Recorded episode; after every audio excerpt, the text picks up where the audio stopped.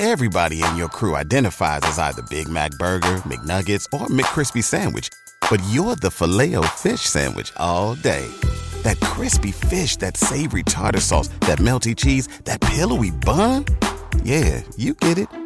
Every time. And if you love the filet of fish, right now you can catch two of the classics you love for just $6. Limited time only. Price and participation may vary. Cannot be combined with any other offer. Single item at regular price. Ba da ba ba ba.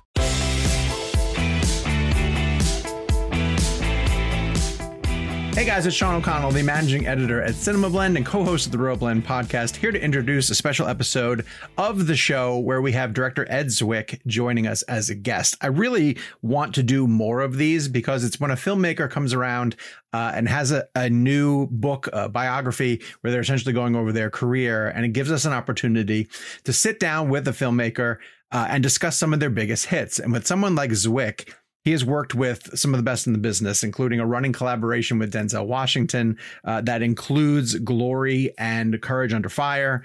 Uh, of course, he worked with Tom Cruise on The Last Samurai uh, and the second Jack Reacher film, Jack Reacher Never Go Back.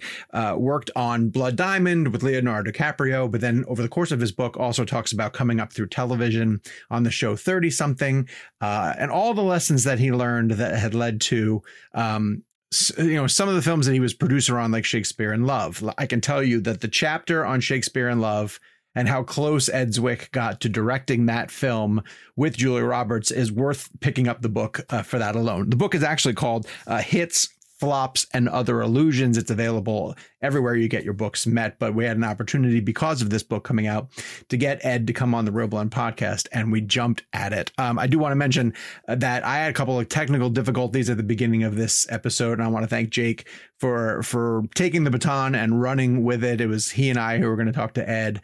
Uh, Jake ended up handling it fantastically, as you guys are about to see. So, without further ado, let's get to our conversation with the director Ed Zwick on behalf of his new book you know, whenever I speak with people, anyone in the industry who has lived a, a career similar to what you have, uh, I always sort of say the same thing, which is like, oh my God, you got to write a book. And I tend to sort of get the same reaction from people, uh, which is, yeah, but I want to keep working, so I can't write the book I would want to write. So I'm sort of curious when you get to this point in your career and you want to write a book like this, Obviously, you have to flash back to your past, but to what degree do you have to contemplate and consider your future, at least in regards to what stories you you can and or want to tell? Well, it's a it's a fair question. Um, the, the the difference between me and and anybody else asking that question was COVID. What do you mean? Well, it it it hit at a time I was just about to do something. We got literally shut down, um, and then I I got COVID, and I was sitting there for maybe you know a month and forced to sort of look at my life absent that unbelievable focus toward the next thing. And so I began to uh, reflect. And then I didn't admit that I was writing a book for a long period of time. And then all of a sudden it appeared that I did. Um, and I had to acknowledge it. And to tell you the truth, it wasn't at the expense of those things that have been going forward because what I've learned is you're always riding more than one horse at a time, not knowing which one's going to actually make it to the to the starting gate. And that's always been true of of of TV and movies for me. And they've they've just uh, they move at their pace. And some of them have taken a very long time to get there, and some have taken uh, shorter. But the minute I got into the book, I realized that it was a creative endeavor. It wasn't just a a, a self um, uh, a self glorifying uh, you know screed. It was it was actually an attempt to understand certain things about what I do, what movies are, what movies have become. It even had an agenda for me about younger filmmakers who might read it and what it might mean to them. And so I felt that I was going forward with something not very different in its experience than the making of a movie. It's just I wasn't surrounded by, you know, 200 people all the time. I want to, we're going to jump around your career because as two film fans, we could ask nerdy questions about your filmography all day long. Um, but I want to talk about Glory because if you were to and, and people have put together a montage of the great Denzel Washington moments, of which there are hundreds of them. Uh, I guarantee you, you can put money down that one of them is going to be uh, the tear rolling down his cheek. I have heard stories as to how that moment happened, but I would love to hear the truth from from the horse's mouth and the perspective on those those little moments, capturing those little moments like that. You know, it it it, it didn't take um, a genius to think about how one was going to shoot that uh, moment. There are certain moments in films where you know that you're going to eventually be in a close up, and it's often a question of how you get there whether someone is is is moving into the camera or the camera is moving to them. Um, but this was much more about the circumstances of the moment because we were in Savannah, Georgia.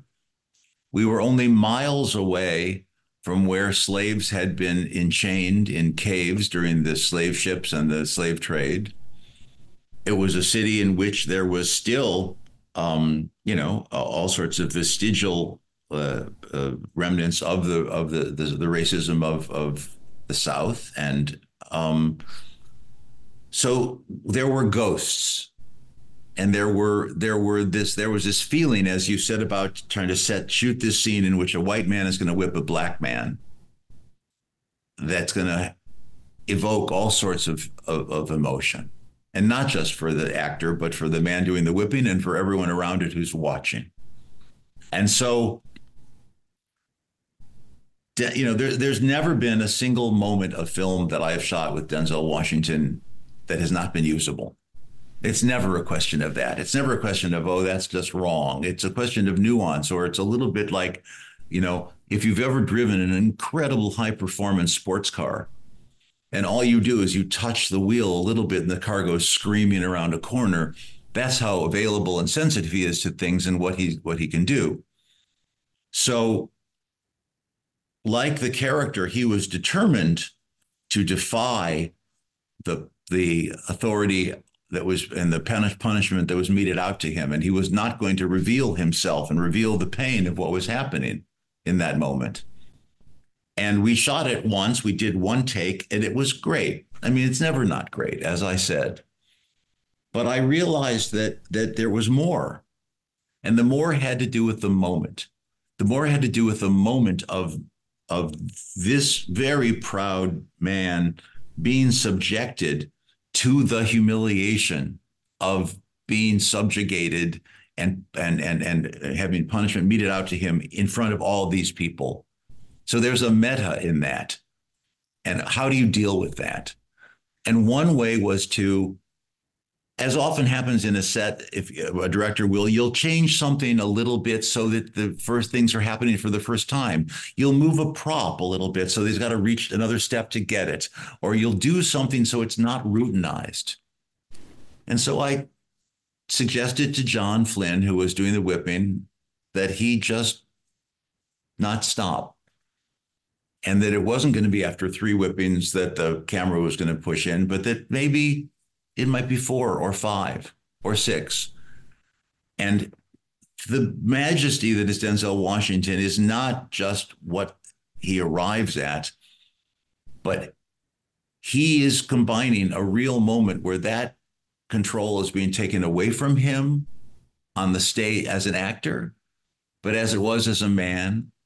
And yet, all the while, he feels this emotional thing happening and he also knows that that's what the camera wants and he's going to be able to stay in that moment of concentration to, to make that happen.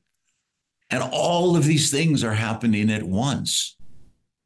With, an, with the camera moving in to within a foot of his face to get that close up and the beauty is that it happens and i'm present enough to know him and to see it happening and to give the right cue to the dolly grip as to when to move in. And that that that this is one of the beauties of the movie gods that that camera happens to arrive there at that spot as that thing is happening as the light manages to hit it in just a way and it's in focus. Because remember, we're shooting at a time that's that's not there's not a monitor that's getting that right. We're just either getting it or it, or it isn't. And I also know that we're not going to do it more than once more. And and and yet there it was. I get so much anxiety when I think about the pressure on a, on a focus puller. It's so funny oh you mentioned that. Oh. Antoine Fuqua told me a story when Denzel ad libbed the King Kong line on the set of Training Day, and he said his first fear was, "Please tell me that was in focus," because to your point, you're not getting that again. No, no, and and and what the camera loves most, it's not just when something seems to be happening for the first time, but when it is happening mm. for the first time that perfectly leads into what, what is a bit of a, a follow up example, but but to ask a bigger question because you talk about capturing those little moments, mm-hmm. and sometimes you know. But if you, I, I've seen a million sort of movie montages of great classic movie moments, and inevitably, a lot of them have. The Legends of the Falls, Brad Pitt hat, little tip, where like the water sort of splashes off the tip of the hat, you know? It's such a great moment, but it's such a tiny moment in the context of what this big, beautiful, epic film.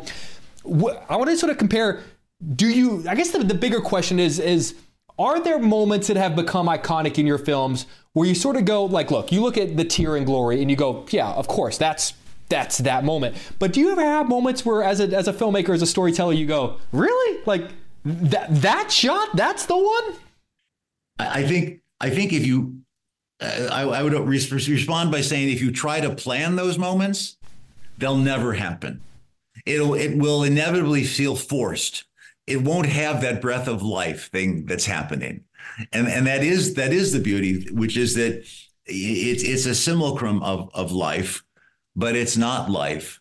And yet what you want is some honest, uh, idiosyncratic uh, present moment to happen. And that's what the camera is going to love. And I think when you look at those that montage, um, of all the other of all the other movies, I'm sure that those directors um, were not necessarily aware that that moment was happening as they filmed it. Mm-hmm. That's that's sort of the the line that you know. Anytime you, you do a junket or you ask about a line or a moment, that that seems to be the the the, the constant, the, the common thread, which is like you never know, you never know. And to your point, you can you can tell when directors I think are are trying to force it. I want to ask the question that I think Sean was trying to ask before he got cut off. But uh, this book for for so many young filmmakers uh, is going to be a, a, blueprint in terms of different directions to go, warning signs and, and lessons to learn. I'm sort of curious what you had uh, at the beginning of your career. What what was that? Uh, or, or did you not have anything? Is there a moment where you wish you had had something like this? Well, the first thing to say is is that I do have an agenda. I do feel that there's something that that there's a a certain set of values in movies that I um, believe in, that I felt that I was privy to, and that I tried to be a proselytizer of, and that maybe some of that will reach uh, younger filmmakers. Um, and and yes, there is a cautionary about the bumps and the valleys uh, that you're going to hit and how one deals with them. But the question you're asking about what I was given, um, I was given extraordinary um, benefit of being in the presence of real artists at a very tender moment. And the first person that I was able to watch as a 21 year old was Woody Allen when he was making uh, Love and Death, and then reading the script of of um, of Annie Hall. I then went to the American Film Institute, where I was in the presence of a man named Janos Kadar, a man who had been uh, at the Prague Film School, a teacher of Milos Forman and Ivan Passer, and a great filmmaker himself, and a woman named Nina Foch, who had been um, an Academy Award nominated actress, who had been an acting teacher and a des- disciple of Uta Hagen and Stella Adler. And then, even as I first came into the business, I was introduced and you know it, admitted into this lovely little uh, what is it? This kind of coterie of of directors much older than me, who were the great lions of the business. It was Paul Mazursky and it was Sydney Pollack and John Frankenheimer and Mark Rydell. These guys who extended themselves. They I was on a committee with them when I got admitted to the academy, and they were available to talk about their their experiences, and that was important. But even more important, probably were these people who are not obvious.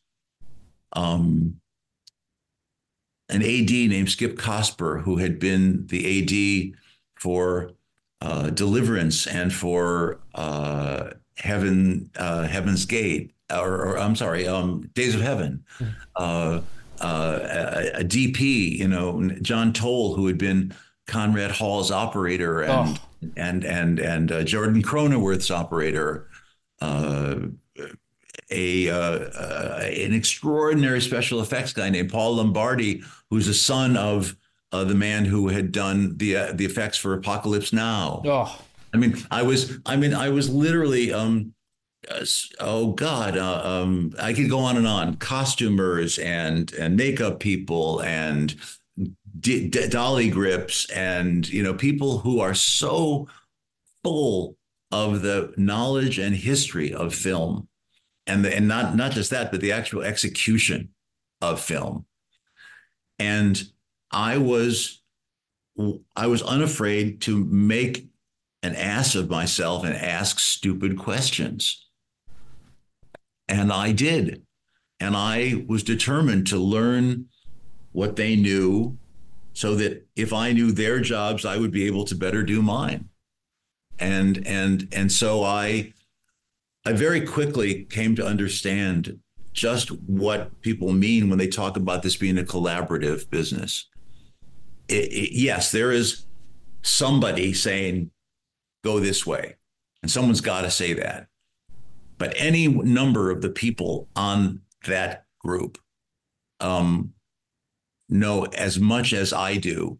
Uh, increasingly now these days, where half of them, or maybe three quarters of them, have all been to film school, and and and so that there's a real um, set of traditions of how you behave, of how something like you know what what's a protocol? How does how do things like this happen? How do you how do you solve problems? And it's it's it's all there. It's it's like this um moving graduate school because you don't learn it all in film school you learn it by making ridiculous humiliating mortifying mistakes I, I work in journalism. I, I, always tell people the same thing. You're Like I learned more in my first week in a newsroom than I did four years in college. It's and it's not no slight at, at the college experience, but there's just certain things you can't teach. This episode of ReelBlend is brought to you by Marvel Strike Force. Marvel Strike Force is a mobile squad RPG that allows you to battle with your favorite team of superheroes and supervillains in a fight to save the universe against threats like Doctor Doom and Apocalypse. Power up your favorite characters and build a team to complete missions, unlock gear and other resources, and even challenge other players in PvP modes such as Alliance War and Arena. New ways to battle with your roster are released regularly, and the meta is constantly evolving. And now you can sign on for Marvel Strike Force's new Deadpool Anniversary event in order to receive a generous gift containing character shards, an anniversary diamond orb, gear, and other great items. Better yet, each week during the Deadpool anniversary, players can complete events and receive even more special rewards and skins. If you want to get in on all the fun of Marvel Strike Force, be sure to use our promo code MAXPOOL, that's M A X P O O L, and thank you to Marvel Strike Force for supporting the show. I, I want to ask a question because one of the things I love most about this book is how honest it is, um, for better or for worse. And uh, one of the most honest chapters and raw chapters, I think, is your chapter on uh, Shakespeare in Love and, and, particularly what happened Oscar night. Uh-huh. And the question I want to ask isn't necessarily about that night, but when you put it out there, I'd imagine that's not that's not a story that you want to tell every day for the rest of your life. But when you put it out there, it, it's it's basically opening up complete strangers to go. Well, you wrote about it, so talk to me about it. I'm sort of curious about uh, the chapters that were tougher to tell. I'd imagine that one. Uh, mm-hmm. in, in, regards to people's permission or, or, or, this right that they feel to then dive into it and ask you about it as freely as they want to. Well, I mean, look, I've for 40 years I have been writing things that are personal, that are subversive, that are provocative, that are whatever. And I've had them put in the mouths of other people, these very beautiful people, well lit, well costumed over there. And there's been a veil that's lifted, that's been there in place, a kind of Chinese firewall that's there, that's protected me. And it was not easy to say, I'm going to go into the first person and I'm going to expose myself in this way. But that made it into a creative, worthwhile experience as an artist to say, can I pursue the truth? Can I try to examine what authenticity really is when I've been so determined to get authenticity from other people? Can I find it from myself? And so I decided, uh, or I just committed myself to be as revealing as I was able. I'm sure there are limits. You know, you talk about the like the octane of gasoline. Well, what's the percentage of of of of, of what is the octane of, of of gasoline? You know, it's not 100 percent mm. because the truth is, if it was 100 percent, we would be bored. It would be it would be a you know a, a book that that that just was endlessly scrutinizing and and not entertaining. So it's a balance that I'm looking for. But I um I, I felt that if I was true about the things that are more revealing personally, it would lend credence to those things that were revealing about other people. I, I respect that. And, and as someone, you know, I, I'm a journalist who believes that not every story needs the other side of the story. And quite frankly, when it comes to Harvey Weinstein and his involvement on Oscar night, I don't really give a shit what his side right. of the story is. So yours is right. good enough for me, if you don't mind right. me saying. Um, I am of the belief that uh, Tom Cruise is one of our great actors. Mm-hmm. Um, I I love Last Samurai. I love his performance in Last Samurai. Um, and as much as I appreciate this era that we're in of Mission Impossible and Top Gun, and, and trust me, I'm I'm there opening weekend. I've done all the junkets. I, I love it. There is a part of me that misses that '90s, even even 2000s Tom Cruise, where I felt like it was less the franchises and the stunts and more like the, these meaty characters and performances which you got out of them.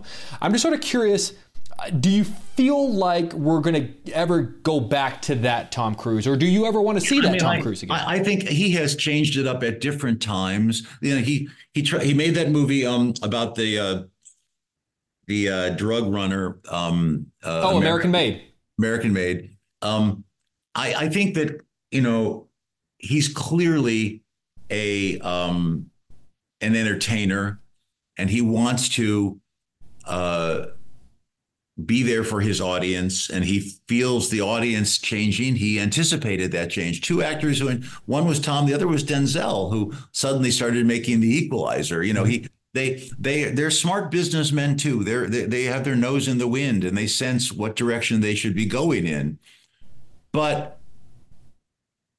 i also think that he may not be getting those same scripts. There are fewer of those scripts written for for someone, um, and and the more persona that you take on, the harder sometimes it is for others or for you to think of the departure from that. And um, I know the reservoir of ability and feeling that are in him. And we've seen them before. They don't disappear, they don't go away. And in fact, the experiences he's had in his life with his with his marriage, with his children, with things like that. They will only have deepened him as his instrument goes. Um, I would like you hope that we'll see more of that too, because I think we we even as he's done this great stuff and you know helped save the movie business, mm-hmm. uh, he he he, uh, he he has more than that to give. Absolutely. Um, you have directed so many incredible actors to to Oscar nominations, and in some cases, actual Oscar wins. Um, but I'm sort of curious. This is going to sound weird. If any of them surprised you in the sense that I remember um, the morning that Leonardo DiCaprio was nominated for Blood Diamond. Correct me if I'm wrong. That was like the year of The Departed. That was like yeah. you know that you know everyone woke up thinking that the entire cast of The Departed was going to be nominated, uh, including Leonardo DiCaprio. Were you surprised that morning that he got the nomination for Blood Diamond over The Departed? You know, I try not to think about things in those terms. I know mm-hmm. that sounds silly, but you really don't. If you start, if, if you're thinking about awards, about your own work or somebody else's work, you're you're you're thinking about the wrong thing. I, I um, I I loved his work in The Departed. I mean, it was really great.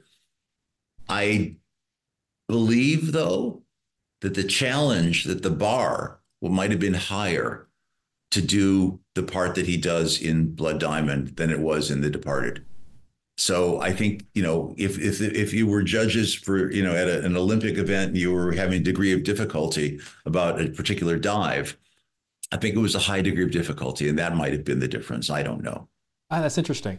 Um, you know, it is pretty interesting to think about how many amazing actors you worked with near the beginning of their career. And if there's there's one thing I hate to I, I don't mean to keep comparing your industry to journalism because it's apples and oranges. But one thing I do tell interns um, whenever they come through is to just be nice to everybody because you never know that that person who you're you're talking down to could end up being your news director one day. So I'm sort of curious about this idea of uh, your work with young actors and you know never knowing who's going to sort of uh, blow up and, and what advice you would give to actor or to directors to filmmakers working with unknown actors, especially because, as you've seen in your case, you never know who's going to be the next Matt Damon or the next Denzel or, or whatever the case may be. Well, you know, the first thing as a director you you come to understand is that there's no movie a, a movie is no better than the smallest part in it literally that one one bad supporting actor, one bad day player can ruin a scene. A scene can ruin a movie. And so the attention that you pay in casting those people is as great as the attention you pay in choosing the movie stars. So that you will have already spent time reading actors, even for a one or two line part, because you want them to have all of the qualities that everybody else has in the movie and and and I guess what that means is that that you will have submitted the the acid test to every actor who's coming before you in the movie. In other words, you won't have treated them any differently than you've treated your movie stars.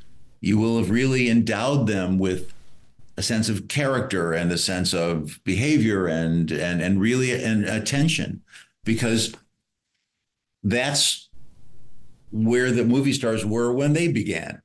You know, a movie star is that is that day player who's just starting. Just it happens to be, you know, several million dollars later. But it's it's it it is that thing. So so when you know when Matt Damon walks into my room to cast, or you know when Claire Danes was 13 years old, or Evan Rachel Wood, or any number of people like that, um, you sense it, and you sense it also in young actors.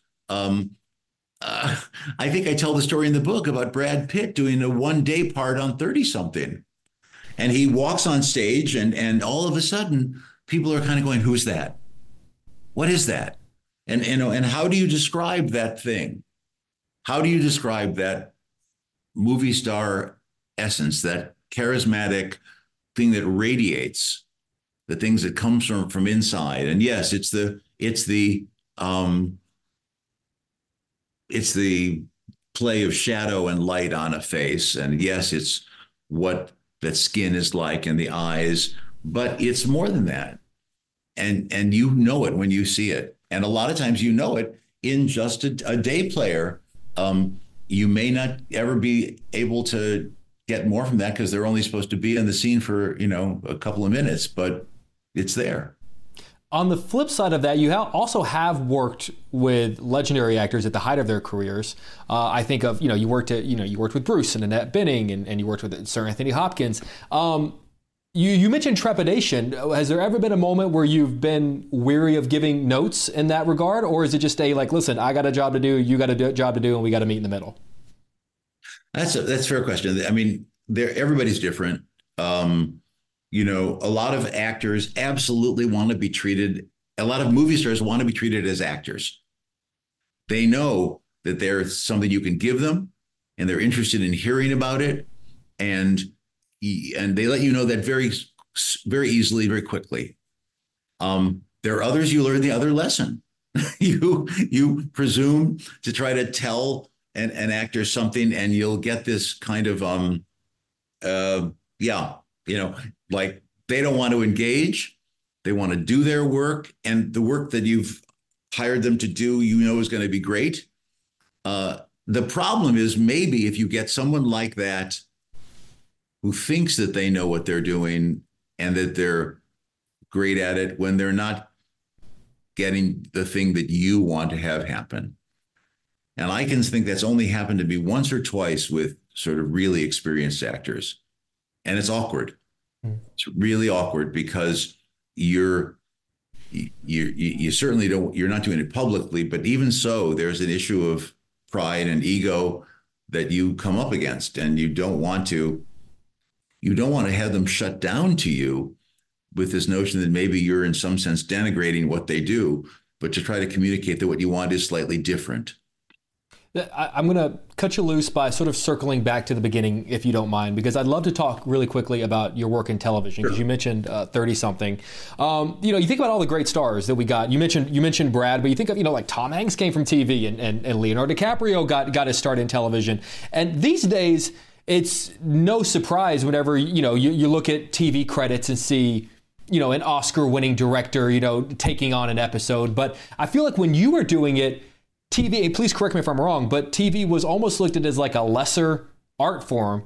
Uh, times I feel like have, have changed. Obviously, we're in a completely different era. I'm just sort of curious at how you feel about the direction TV has gone in and the importance that that that you had working at TV early in your career. Well, there there there are two separate questions. Uh, the second one first. I the first movie I made was called About Last Night, which was about young people and love and sex, and it was you know, fun and comic and people in rooms talking. And the second movie I made was Glory.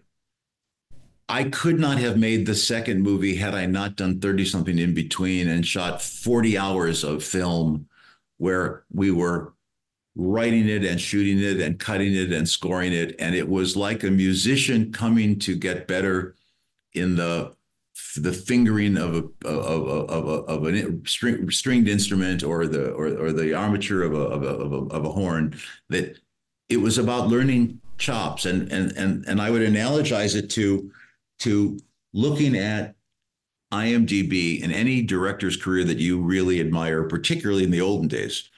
George Stevens, um, John Ford, uh, Howard Hawks, all these guys, they did 20 or 32 reelers. They did Harold Lloyd comedies. They did um, Buster Keaton movies. They did the Three Stooges. I mean, they they were the Marx Brothers. They they shot film, and they learned with every foot of film that they shot. And for me, and this is one of the ways that, that Sydney Pollack and I really found common ground. He began in television he was a you know uh, he shot Gunsmoke and he shot uh, oh gosh uh, I don't know Naked City. I'm making these up. He shot a lot of you know sure. television, and and the same thing was true for Frank Pierson. Uh, and the same thing was true for Mark Rydell, and the same thing was true for uh, Sidney Lumet. You know, these guys were uh, guys who had had to solve problems and do it quickly and learn you know the craft at a smaller scale so that then when they have the opportunity to raise it to a bigger scale one problem i think is sometimes a kid makes an independent movie at sundance and he's shot two hours of film and then he gets a job to make a movie with many many millions of dollars and big stars and it's a very difficult transition sometime. Now people have done it great you know but others haven't That's I I could talk with you all day. Um, Ed, seriously, the book is phenomenal. I urge. I, I, I cannot stress enough how much our audience is is your audience for the book. Um, I know you have an insanely busy day. I could I could talk to you all day. Um, I, am sorry you got stuck with me, and tonight no, Sean listen, ended up having tech please issues. Please apologize to your partner for for. Uh, uh, I'll meet him another time. Uh, listen, it means a lot because there's not a lot of money in marketing books these days, and the way that we're trying to sell a book is exactly like this. So everything you do on his behalf, I really appreciate. Thank you. Absolutely. Well, we got your back 100%. And thank you for telling stories with me for half hour, man. I really do appreciate it. It's a real honor. All right. Take, Take care. Bye, guys.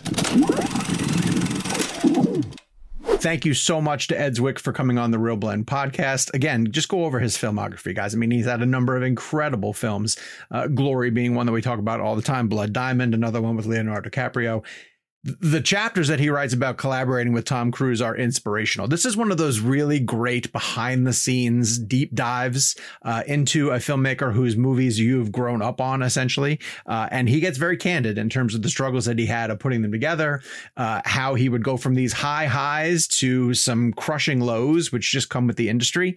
Uh, so make sure you pick up this book. Again, it's called Hits Flops and Other Illusions by director Ed Zwick. And boy, are we happy to have him on the show. Uh, keep it here on the ReelBlend channel. Make sure you hit subscribe and turn on your notifications. We have new episodes dropping every Friday morning that have interviews very similar to this, as well as our commentary on the ongoing activities in the movie industry.